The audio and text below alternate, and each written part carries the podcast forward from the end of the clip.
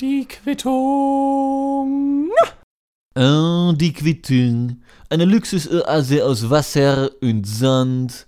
Und damit äh, herzlich willkommen, Ladies and Gentlemen. Das, für die, die es nicht verstanden haben, sollte ein Zitat sein, eine Anspielung auf äh, SpongeBob, Schwammkopf. Denn da gibt es immer wieder mal einen Offsprecher, der von einem Deutschen, also auf Deutsch gesprochen wird. Ich glaube, es ist ein Deutscher, der da spricht, mit einem französischen Akzent.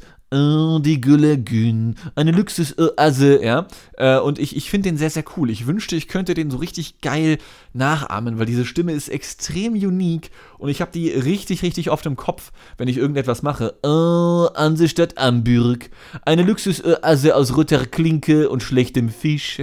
Oder so ein Bullshit einfach, ja. Wobei es hier in Hamburg natürlich nicht nur rote Klinke und auch guten Fisch gibt, ja, gar keine Frage.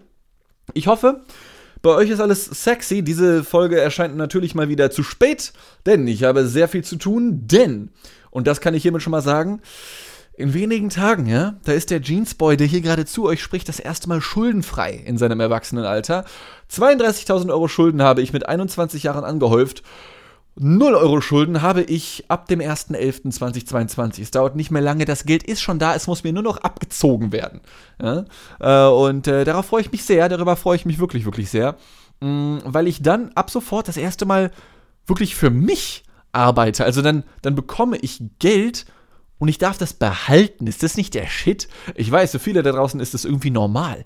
Aber für mich ist es halt immer so, ja, okay, du hast deine Kosten und diese Kosten musst du decken und alles, was darüber hinausgeht, zu 95% geht's an die Bank. Hm, schade, ja. Sechs Jahre lang ging das jetzt so und jetzt, boah, also jetzt bald habe ich Geld, also zumindest so ein bisschen, okay? Ich werde nicht reich sein, aber so ein bisschen Geld zumindest. Und dann, boah, ich weiß nicht, Mann, dann gönne ich mir mal so richtig geil Drecksessen, ekelhafte Pampe, Burger King oder so. Hier bitte gute Überleitung einfügen, denn es gibt eine Sache, über die ich hier gerne reden würde, und zwar ist das eine neue Investigativdokumentation von dem sogenannten Team Wallraff. Gegründet von Günther Wallraff, einem, äh, vielleicht kennt ihr ihn ja, berühmten deutschen Investigativjournalisten, der dadurch Bekanntheit erlangt hat in diversen Segmenten, in Verkleidungen, in bestimmten Branchen mal zu arbeiten, auch über einen längeren Zeitraum hinweg und dadurch dann gewisse Sachen aufzudecken. Er war schon bei der Bild mal als Mitarbeiter, hat sich, also er hat sich sowohl als Mitarbeiter ausgegeben, aber hat ja auch legit da gearbeitet, weil er durfte ja nicht auffliegen, so, okay.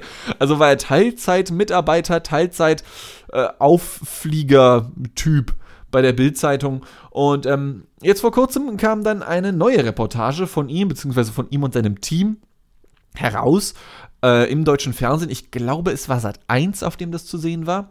Und zwar war er dort bei Burger King. Das erste Mal seit acht Jahren, denn vor acht Jahren hat er das gleiche schon mal gemacht und da hat es dann die Runde gemacht, wo dann gesagt wurde, ja, Burger King, es ist so nicht nur ungesund natürlich, sondern auch so dreckig und, und Rattenkot und Mäuse melken und äh, äh, die Mitarbeiter dort sind nicht richtig geschult und es gibt keine Gesundheitsnachweise. Also du musst ja, wenn du in der Gastronomie arbeitest, so bestimmte Kurse mal besucht haben. Hast du nicht gemacht. Und dann wird da altes Essen rausgegeben, was nicht geil ist. Und das gleiche hat er jetzt wieder gemacht. Und ich bin, darüber aufmer ich bin darauf aufmerksam geworden durch einen YouTuber, der heißt Onion Dog auseinandergeschrieben, also der Zwiebelhund. Und ich muss sagen, dieser YouTuber, ich will ihn jetzt nicht als Person kritisieren. Er selber, die meisten von euch, ich gehe davon aus, werden ihn nicht kennen, besagter Onion Dog ist ein klassischer Commentary-YouTuber. Das heißt, der nimmt sich irgendeinen Medieninhalt und zeigt davon dann ein paar Sekunden, vielleicht auch mal eine Minute kommentiert dann etwas dazu, dann zeigt er die nächsten 30 Sekunden. Er gibt dem Ganzen vielleicht auch so einen ganz eigenen roten Faden so ein bisschen. Aber genau darauf will ich hinaus, denn es gibt Leute im Internet, die das ganz gut können, wie ich finde. Es gibt zum Beispiel einen Typen, der heißt 16 Leo, der kommt aus Südamerika. Ne, äh, nicht Südamerika. Der kommt ursprünglich aus Südafrika, wohnt jetzt aber in Neuseeland und der macht das meiner Meinung nach zum Beispiel extrem gut. Ähm, der nimmt sich dann auch gleich meistens eine komplette Serienstaffel, also von Reality TV zum Beispiel, und ordnet das dann ein unter einem bestimmten Gesichtspunkt und das dann auch mit komödiantischen Elementen. Das ist, cool, das heißt gut gemacht. Aber bei Onion Dog, wie gesagt, nichts gegen ihn persönlich. Aber ihr könnt euch ein Video von Onion Dog ungefähr wie folgt vorstellen.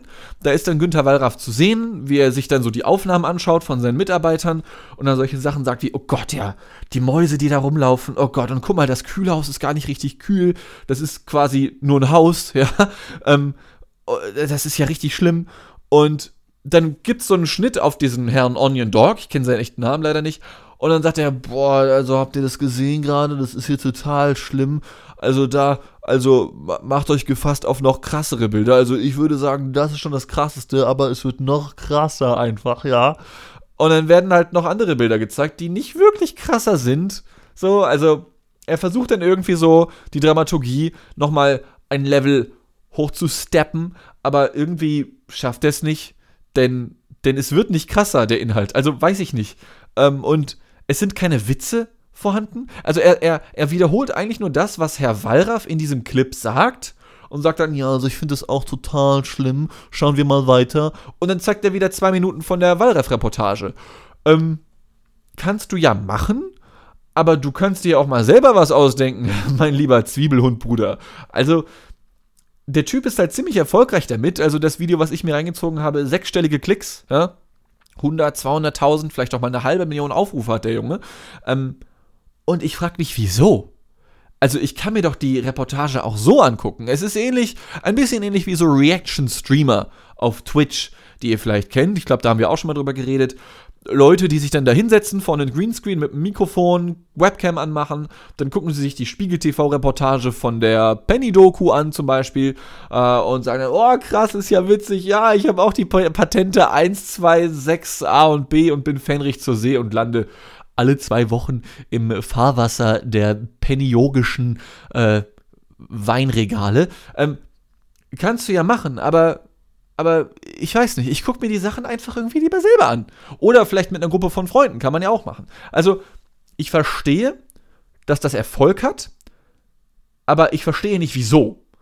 Ähm, beziehungsweise auch dann muss ich sagen, okay, es gibt ja dieses Prinzip der einseitigen Freundschaft. Das heißt, du guckst dir das zusammen mit einer Person an, wie wenn du es mit einem Freund gucken würdest. Allerdings kennst du dann diesen Rezo, diesen Gronk, diesen Onion Dog, wen auch immer, ja, wer auch immer Reactions macht irgendwie so aktuell, guckst du dir dann an, du kennst die Person dann und du, oder du denkst zumindest, du würdest diese Person kennen und hast dann den Eindruck, du hättest dir das zusammen mit einem Kumpel reingezogen, aber in Wahrheit hast du eigentlich nur eine Spiegel-TV-Doku geguckt, die länger gedauert hat, weil dieser Streamer halt immer wieder auf Pause gedrückt hat, kurz zwei Sätze dazu gesagt hat und dann hat er wieder auf Play gedrückt. Und ähm, deswegen verstehe ich das auf einer gewissen psychologischen Ebene, aber ich verstehe es nicht auf der unterhaltenden Ebene. Vielleicht ist das so besser formuliert, weil für mich gibt es keinen entertainerischen Mehrwert, mehr, Mehrwert, das zu tun, ja. Und deswegen, ähm, also weiß ich nicht. Es gibt Leute, die machen das gut. Da gibt es dann nochmal eine neue Perspektive, neuen Input. Aber dann gibt es halt auch leider Leute wie den Onion Dog, der, wie gesagt, nicht gegen ihn persönlich, ja, aber einfach nur zu sagen, also ich finde das schon, also ich als Vegetarier gehe ja sowieso kaum zu Burger King oder so, also wenn dann nur im Notfall an der Raststätte so, generell sollte man ja gar nicht dahin gehen. Und dann sehe ich das jetzt nochmal, da fühle ich mich nochmal komplett bestätigt, ne? Schauen wir mal weiter. Cool. Ähm, geil, geil, danke. Ja, cool, du bist toll. Vegetarismus for the win und so. Ähm, ganz, ganz großartig. Und das ist halt so diese, Narrative, die wir, glaube ich, auch alle verfolgen. Also, ich glaube, es wird sich keiner hinsetzen und sagen, ja Mann, du gehst jetzt jeden Tag zu Burger King, du frisst dich einfach voll, du fettes Schwein einfach, ja. Mach das, das ist richtig geil, ja. Und auf der anderen Seite wird ja auch wahrscheinlich fast niemand im Internet sagen, also ich würde ja gar niemand, jeder, der zu Burger King geht, ist ein Hurensohn, ja. Äh, würde ja auch keiner öffentlich sagen. Ich glaube, wir können uns alle darauf einigen, dass wenn wir in der Öffentlichkeit stehen und dann so etwas sagen wie, ja, also ich glaube, wir wissen alle, was wir über Burger King denken. Du solltest nicht jeden Tag dahin gehen, aber ey, auch ich war natürlich schon nach einer Party mit meinen Freunden oder unterwegs bei der Raststätte und dann gönnt man sich vielleicht mal einen Burger. Das sagt doch jeder. Also, das sind so so Nicht-Sätze für mich. Das sind für mich auch diese Selbstfindungsmonikas, die man irgendwie bei den Tupper-Partys findet, die dann solche Sachen sagen wie, ja, also ganz schlimm, was mit Ukraine und Russland da passiert. Also ich persönlich, ich bin ja auch gegen Krieg, ne? Ach so, ja, ich dachte, du findest es voll geil, dir jetzt die nächste AK-47 zu schnappen oder die nächste G36, weil du willst ja die deutsche Wirtschaft unterstützen und knallst dann irgendein paar Russen ab, ja? Entschuldige bitte, Moni, kauf dir deine scheiß Tupperware und verpiss dich wieder aus meiner Wohnung. Ich will dich sowieso nicht hier haben, denn die Tupper-Party ist nicht mal von mir veranstaltet, sondern von meiner Frau Sabrina und die hat auch eigentlich gar keinen Bock darauf, aber irgendwo muss das Geld ja herkommen, ja? Also, das sind so Nichtsätze. So, ja, ich bin gegen Kriege und außerdem hin und wieder Fastfood okay, aber jeden Tag finde ich schon moralisch zweifelhaft, ja. Digga, erzähl mir was Neues. Onion Dog, Digga, Entschuldigung. Also, ich werde jetzt hier ein bisschen offensiv, ich weiß, okay? Und auch das sind vielleicht wieder Nichtsätze, aber ich wiederhole mich da nochmal absichtlich, um das klarzumachen. Es geht mir nicht darum, diesen Herrn Onion Dog selber dann nochmal irgendwie jetzt äh, zu beleidigen, aber es hat einfach überhaupt keinen unterhalterischen Mehrwert für mich. Warum sagst du mir sowas denn? Gib mir doch was Neues. Hau doch wenigstens mal so eine These am Anfang raus, die mir dann sagt, ja, also ich finde das ganz gut, dass wir uns alle fett fressen und ähm, ich meine, Diabetes ist ja nicht umsonst eine Volkskrankheit, ich möchte diesem Trend folgen. So, mach doch wenigstens so ein paar Jokes, dann, dann hab ich da auch was von. Aber wie gesagt, es scheint jetzt zu funktionieren, es scheint ein Publikum dafür zu geben, deswegen sollen sie machen, ja. Ebenso wie es ja auch immer wieder Publikum für Günter Wallraff-Reportagen gibt. Und auch da muss ich sagen, nicht alles, was glänzt, ist auch aus Gold, beziehungsweise nicht alles, was man sich ausdenkt, sollte man auch durchziehen. Denn ich glaube, viele haben das schon längst vergessen, beziehungsweise die Jüngeren unter euch, also um mal wieder ein bisschen aus den Statistiken rauszuplaudern, ja, ungefähr jede vierte Person die hier in der Quittung zuhört, die ist wahlweise in meinem Alter oder gar jünger. Und da ich mich schon seit Jahren äh, ja durchaus mal mit Medien beschäftige, vielleicht merkt man das ein bisschen, ähm, habe ich mir schon extrem viele Sachen von früher reingezogen, wo man selber vielleicht noch Kind war und vor ungefähr 15 Jahren, ich glaube 2009 dürfte das gewesen sein, wenn meine Recherchen hier stimmen, da hat Günter Wallraff eine Reportage veröffentlicht, in der er ähm, herausfinden wollte, wie rassistisch Deutschland ist. Und nach heutigem Stand können wir uns, glaube ich, darauf einigen, wenn da auch die Zahlen und Fakten stimmen, die ich jetzt so hierfür extra recherchiert habe, ja. Also, ob das jetzt die SZ ist oder auch die Zeit, ich habe mir verschiedene Zeitungsartikel dazu durchgelesen und so das Gros an Leuten sagt so, ja, Rassismus ist weniger geworden, was voll cool ist, aber natürlich gibt es immer noch. Okay? Und ähm, das gleiche Empfinden habe ich tatsächlich auch. Und ich hoffe, dass es auch so weitergeht, dass es immer weniger Rassismus wird.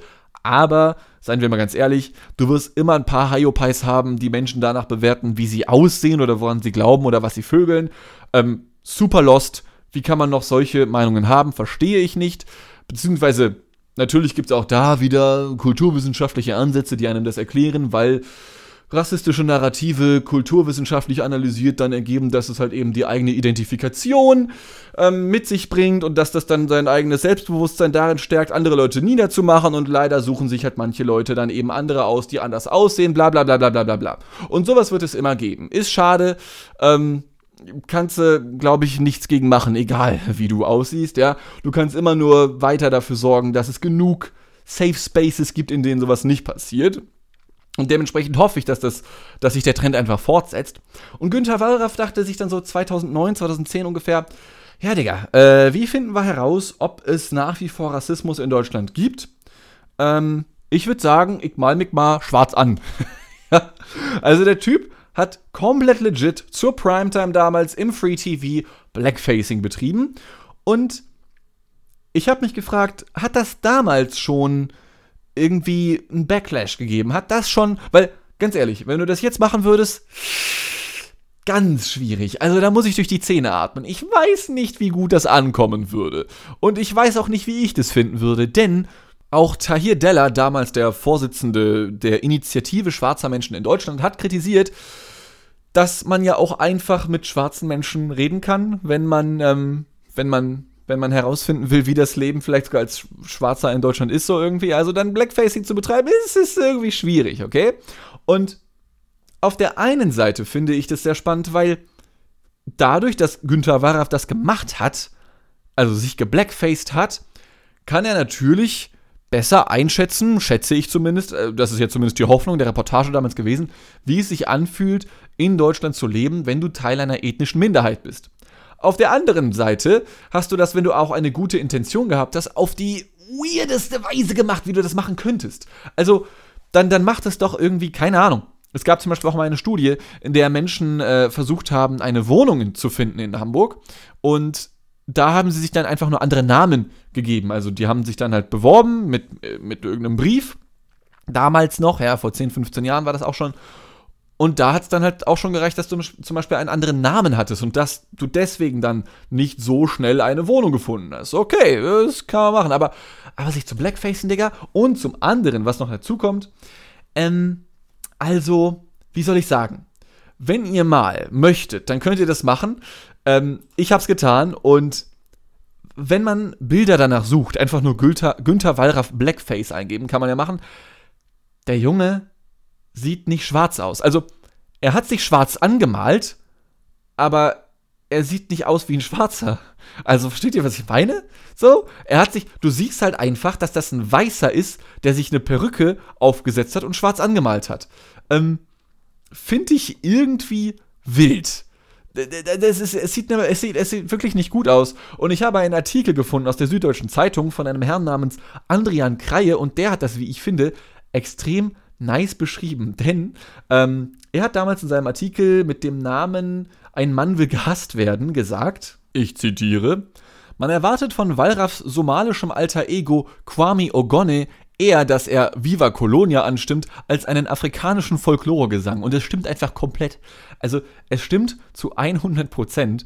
Und der Artikel ist von 2010 Blackfacing wird da in einem Absatz kurz erwähnt. Also das ist halt anscheinend damals wirklich nicht so der, der Aufschrei gewesen.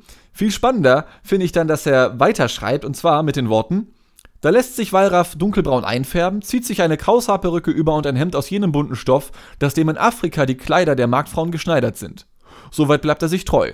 Seine Verkleidungen als Gastarbeiter, Bildzeitungsreporter und Penner waren ähnlich aufwendig. Kurzer Zwischeneinschub, auch der Begriff Penner, benutzt man den noch in den, in, im, im Journalismus? Egal. Letzter Satz.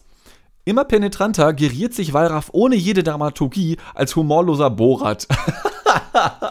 und das fand ich, das fand ich wirklich schön. Also lieber Andrian Krähe, ja, dein Artikel vom 17. Mai 2010, einfach ein Schuck, Bruder. Richtig awesome. Und das ist jetzt vielleicht ein bisschen unfair, auch dem Herrn Wallraff gegenüber, aber ich kann mir vorstellen, dass er das vielleicht auch ein bisschen gemacht hat, um sich selbst zu inszenieren, weil das Ende seiner Reportage damals war halt so, ja, also ich bin jetzt nicht verkloppt worden oder so, obwohl ich drauf angelegt habe äh, und ziemlich asozial mich verhalten habe und dadurch vielleicht Ressentiments noch bestärkt habe, die andere über, naja, schwarze Menschen in Deutschland haben, so, ja. Aber selbst als ich bei so ein paar Fußball-Hooligans war, die so geschrien haben, nur Dynamo, gab es halt bis auf so ein, ja, wir finden dich nicht cool, weil du schwarz bist, gab es auch sonst nichts. Also es hat nicht mal wirklich eine neue Erkenntnis gebracht. Aber trotzdem denken sich so die Privatfernsehsender, das, senden wir. Da, da haben wir jetzt so viel Geld reingebuttert, ja. Der Junge ist jetzt ein halbes Jahr lang als Schwarzer rumgelaufen. Das, senden wir jetzt auch so. Hm, weiß ich nicht. Finde ich, finde ich, finde ich irgendwie schwierig. Aber naja, er hat's getan, er hat's durchgezogen und ähm, Dazu hat Onion Dog, glaube ich, noch nichts gesagt. Ich bin mir aber auch nicht sicher, ob er dazu viel Neues dazu beizutragen hätte, außer zu sagen, hm, finde ich irgendwie schwierig, ja. Ganz anders als ich. Natürlich. Ähm, slightly Themenwechsel, Ladies and Gentlemen. Ich muss es mir gerade noch mal ein bisschen bequem machen hier so. Oh Gott. Und mich kurz strecken. Ich hab, oh, ich hab Rücken. So.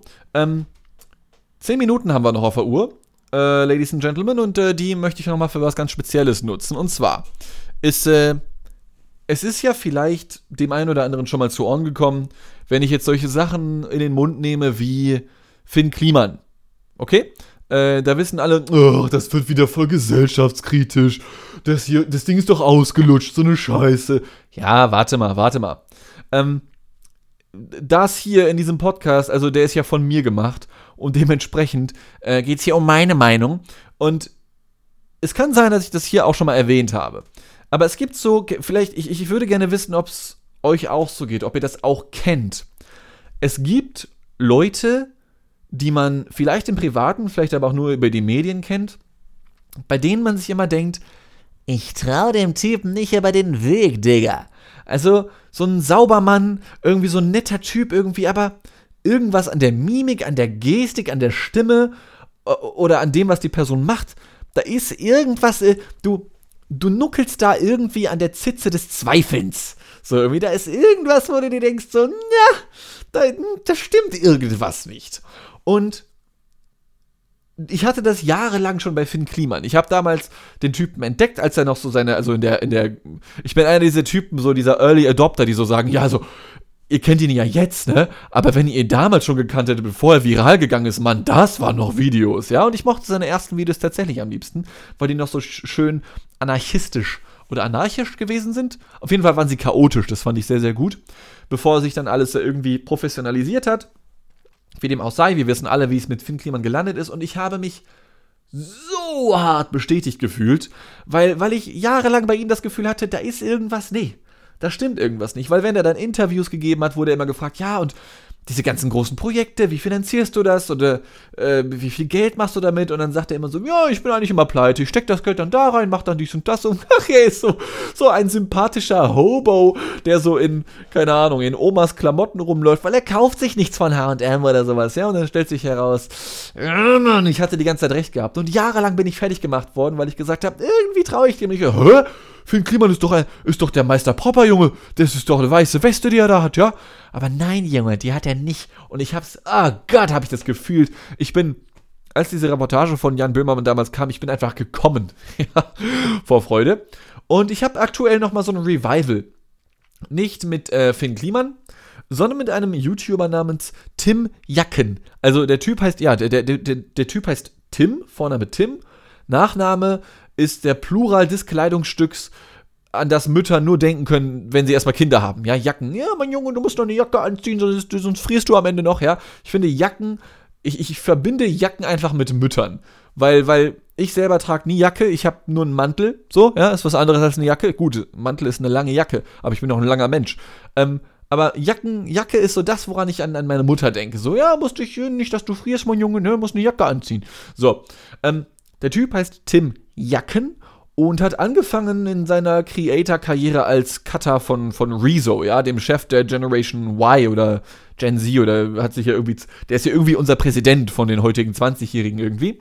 Ähm, und hat dann irgendwann seinen eigenen YouTube-Kanal eröffnet und macht immer sehr, auch sehr moralische Videos. Ja, also, oh nein, Person A und B hat das und das gesagt das finde ich gar nicht gut, das kannst du doch nicht machen, das bedient doch voll die schlechten Narrative. Und dann irgendwann haut er so ein Video raus und sagt dann, ja, und Freunde, dieses Video, ich sag euch, das wird, das wird meinen Kanal verändern, das wird den kompletten Content verändern, denn ich habe einen Sponsor gefunden, der mich die nächsten Monate, wenn nicht gar Jahre begleiten wird, der hier alles finanziert und deswegen sage ich herzlichen Dank an Krombacher. Und ich saß da schon so und war so, hä? Also, also ich muss mich kurz aufrichten für diese Kritik, ja. Äh, ähm, das ist doch irgendwie, also, weiß ich nicht. Ähm, äh, nicht, dass ich. Ich hau jetzt mal wieder die klassische YouTuber-Narrative raus und sage, ey, hin und wieder ein Bier ist doch vollkommen okay, ja. Aber muss man das bewerben, okay? So Sachen, die der Onion Dog sagen würde. Ähm, ist ja auch true. ja? Sonst würde man diese Narrative selbstverständlich nicht bedienen. Übrigens, Narrative auch irgendwie Wort des Tages, habe ich den Eindruck. Aber halt so, Moralapostel-Videos zu machen und dann Krombacher als Sponsor für den kompletten Kanal zu verwenden. Äh, äh, äh, also, äh, also, also, frische Stiebels, sponsert für die Quittung. Nein, ähm, es ist halt irgendwie, irgendwie nicht so geil, okay? Und, ähm, das gleiche hat er denn jetzt vor kurzem nochmal gemacht und zwar mit äh, Burger King.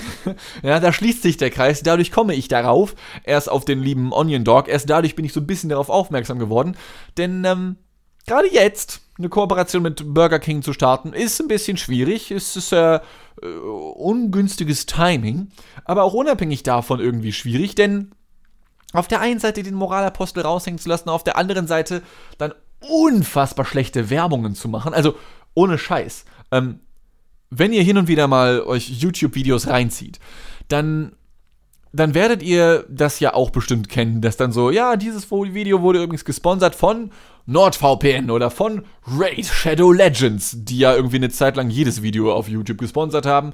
Ähm, Und, und es ist okay. So, ich, ich skippe dann meistens weiter. Ich weiß dann, okay, die nächsten 30 Sekunden kann ich schon mal in die Tonne kloppen. Übrigens, äh, sehr einfach geht es dann, wenn ihr an einem Desktop-PC sitzt, dann einfach nur zweimal äh, mit dem Pfeil nach rechts drücken auf der Tastatur und dann habt ihr 30 Sekunden übersprungen. Ja, einmal überspringen sind, soweit ich weiß, 15 Sekunden.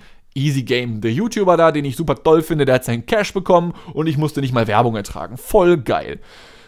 Aber es gibt dann auch Leute, die machen die Werbung dann so ziemlich cringe, weil sie dann sich so einen Sketch ausdenken und ich weiß nicht, ob sie das dann müssen, aber so so wirklich schlecht so. Ha, boah, Mann, das war aber ein langer harter Arbeitstag, genauso wie mein Penis. Ähm, was mache ich denn jetzt? Ich habe gar keine Lust jetzt noch zu kochen. Hm, oh, warte, es gibt jetzt den neuen Lieferservice von Burger King. Und wisst ihr was? Ich will euch das, wie Tim Jacken das gemacht hat, nicht vorenthalten. Es ist einfach Top-Tier Cringe-Comedy. Es funktioniert auch ohne, dass ihr das sehen müsst. Ja, ich, ich, ich schalte euch hier einfach mal kurz rein für ein paar Sekunden, damit ihr so ungefähr den Vibe mitbekommt. Und bei mir stellen sich sämtliche nicht vorhandenen Nackenhaare auf. Ach, boah, fuck, Mann, Alter. Ich habe übertrieben Hunger. Aber ich muss aber gleich streamen. Und ich muss so viel für den Stream noch vorbereiten, ey. Und habe jetzt keine Zeit, mir noch was ordentliches zu essen zu machen. Mach dir einfach einen Quark. Nee, will schon was Richtiges und warmes Essen. Boah, so ein Burger wäre jetzt geil. Ja, kannst du gleich während des Streams nicht einfach AFBK gehen? Was? AFBK. Away for Burger King. Ob ich mitten im Stream einfach zu Burger King fahren kann? Also ich gehe zwar manchmal fünf Minuten pissen, aber ich glaube, dahin fahren wird, glaube ich, ein bisschen knapp. Bruder, du musst nur zur Tür gehen. Die haben jetzt einen Lieferservice. Hä, wirklich? Ja, nee, weißt du, ich sag das einfach so. Ja, und wie bestelle ich jetzt? Bruder, willst du jetzt noch ein Tutorial haben oder was? Ja, eigentlich schon gerne, ja. Und dann wird halt erklärt, wie diese komische App funktioniert. Und ich meine, ja, jetzt werden bestimmt wieder einige kommen und sagen, ja, aber die Werbung hat ja funktioniert. Immerhin reden wir drüber. Ja, das tun wir, aber seien wir mal ganz ehrlich. Als wäre Burger King nicht sowieso einmal die Woche in unseren Köpfen, weil so Fettessen auch manchmal ganz geil sein kann, wie wir alle wissen. Ähm, aber bin ich der Einzige, der bei diesem schlechten Schauspielergedöns, also mich schüttelt's da wirklich, ja? Ich bin da so wirklich. Nee, ei, Finde ich ganz, ganz furchtbar. Und ich, ich weiß nicht, Mann. Also, wenn ich auf der einen Seite gesellschaftskritischen, moralischen Content mache, dann aber sowas, denn da verliere ich doch jedwede Glaubwürdigkeit, jedwede Form, wenn es das überhaupt gibt, YouTubescher Integrität, oder nicht? Ich, ich finde das ganz, ganz schlimm. Und das sage ich nicht nur als Typ, der generell einen Hass auf Werbung hat oder so, ja, aber wenn, wenn ich Werbung machen wollen würde, dann wäre das halt sowas wie, keine Ahnung. Ey, übrigens, ähm, ich brauche Geld, deswegen mache ich jetzt Werbung für Burger King. Ähm, wenn du Bock hast, fett scheißen zu gehen und dich zu fühlen wie so ein Haufen Müll, dann äh, frisst dich doch einfach voll bei Burger King. Geschmack ist King, du Nutte. ja, sowas, das wäre ehrlich. Das wäre ehrlich und das finde ich sehr, sehr schön. Ein bisschen Ehrlichkeit. Aber dieses, ach Gott, ich muss gleich arbeiten, ey, und ich komme von der Arbeit, ich bin so ein Workaholic und ich brauche, ich muss mich irgendwie stärken, ja. Auch dieser Begriff, ich muss mich stärken, äh, kenne ich, glaube ich, nur aus der Werbung. Ich kenne keinen Menschen jemals, der das auf der Welt gesagt hat. So, ich, ich muss mich stärken gehen, ich muss mir noch eine Stärkung zulegen. Ja, nee. Du bist einfach nur ein Schauspieler in irgendeiner fucking Burger King Werbung. Hör auf so, hör auf so geschwollen zu reden. Halt dein Maul. Es geht um Burger King. Vor allem im Kontext von Burger King. Als ob da jemand Stärken sagt. Nein, nein, Fett fressen ist die Attitude, die du bei Burger King an den Tag legst. Und nicht, dass du dich stärken. Los, lass uns zu Burger King flanieren gehen nach der fetten Sause bei Susi. Nein, Mann. Nein, Mann, du willst dich fett fressen wie ein Hurensohn, ja, nachdem du, nachdem du auf der Party zu viel LSD geschmissen hast, das möchtest du. Oh mein Gott, ey, aber ich muss gestehen, ich muss gestehen, ähm, das macht mir immer schon so ein bisschen Angst, weil je länger ich so in den Medien rumhänge, irgendwann muss ich vielleicht auch mal Werbung machen für irgendwas, ja? Und ich frage mich, was es sein wird. Also, ich weiß nicht. Ich meine, ey, pass auf. Ab einem gewissen Betrag ist jeder käuflich. Und wenn mir erstmal 50 Chicken Nuggets angeboten werden, ja, oder auch Plant-Based Nuggets, oh shit. Also, noch bin ich nicht der teuerste, aber ab einem gewissen Betrag, puh, puh, ja. Aber selbst wenn ich dann jemals Werbung machen würde, für beispielsweise Burger King, boah, also ich, ich würde lieber, ich würde lieber draufgehen, anstatt solche unfassbar fremdschambehafteten Werbespots zu drehen. So, sehr verehrte Ladies and Gentlemen, ich, oh Gott, erhebe mich zum Abschluss dieser Ausgabe. Das war jetzt sehr fetttriefend heute, ja. Ich hoffe, ich bin da niemandem auf die Füße getreten. Äh, liebe Grüße gehen raus an äh, Tim Jacken und den lieben äh, Zwiebelhund. Ich hoffe, allen anderen hat diese Ausgabe. Äh, oh, ich hoffe, diese Ausgabe hat mal wieder euch allen gefallen. Und dann sage ich hiermit bis nächste Woche, bis nächsten hoffentlich Dienstag. Ähm, seid lieb zueinander und äh, tschüss.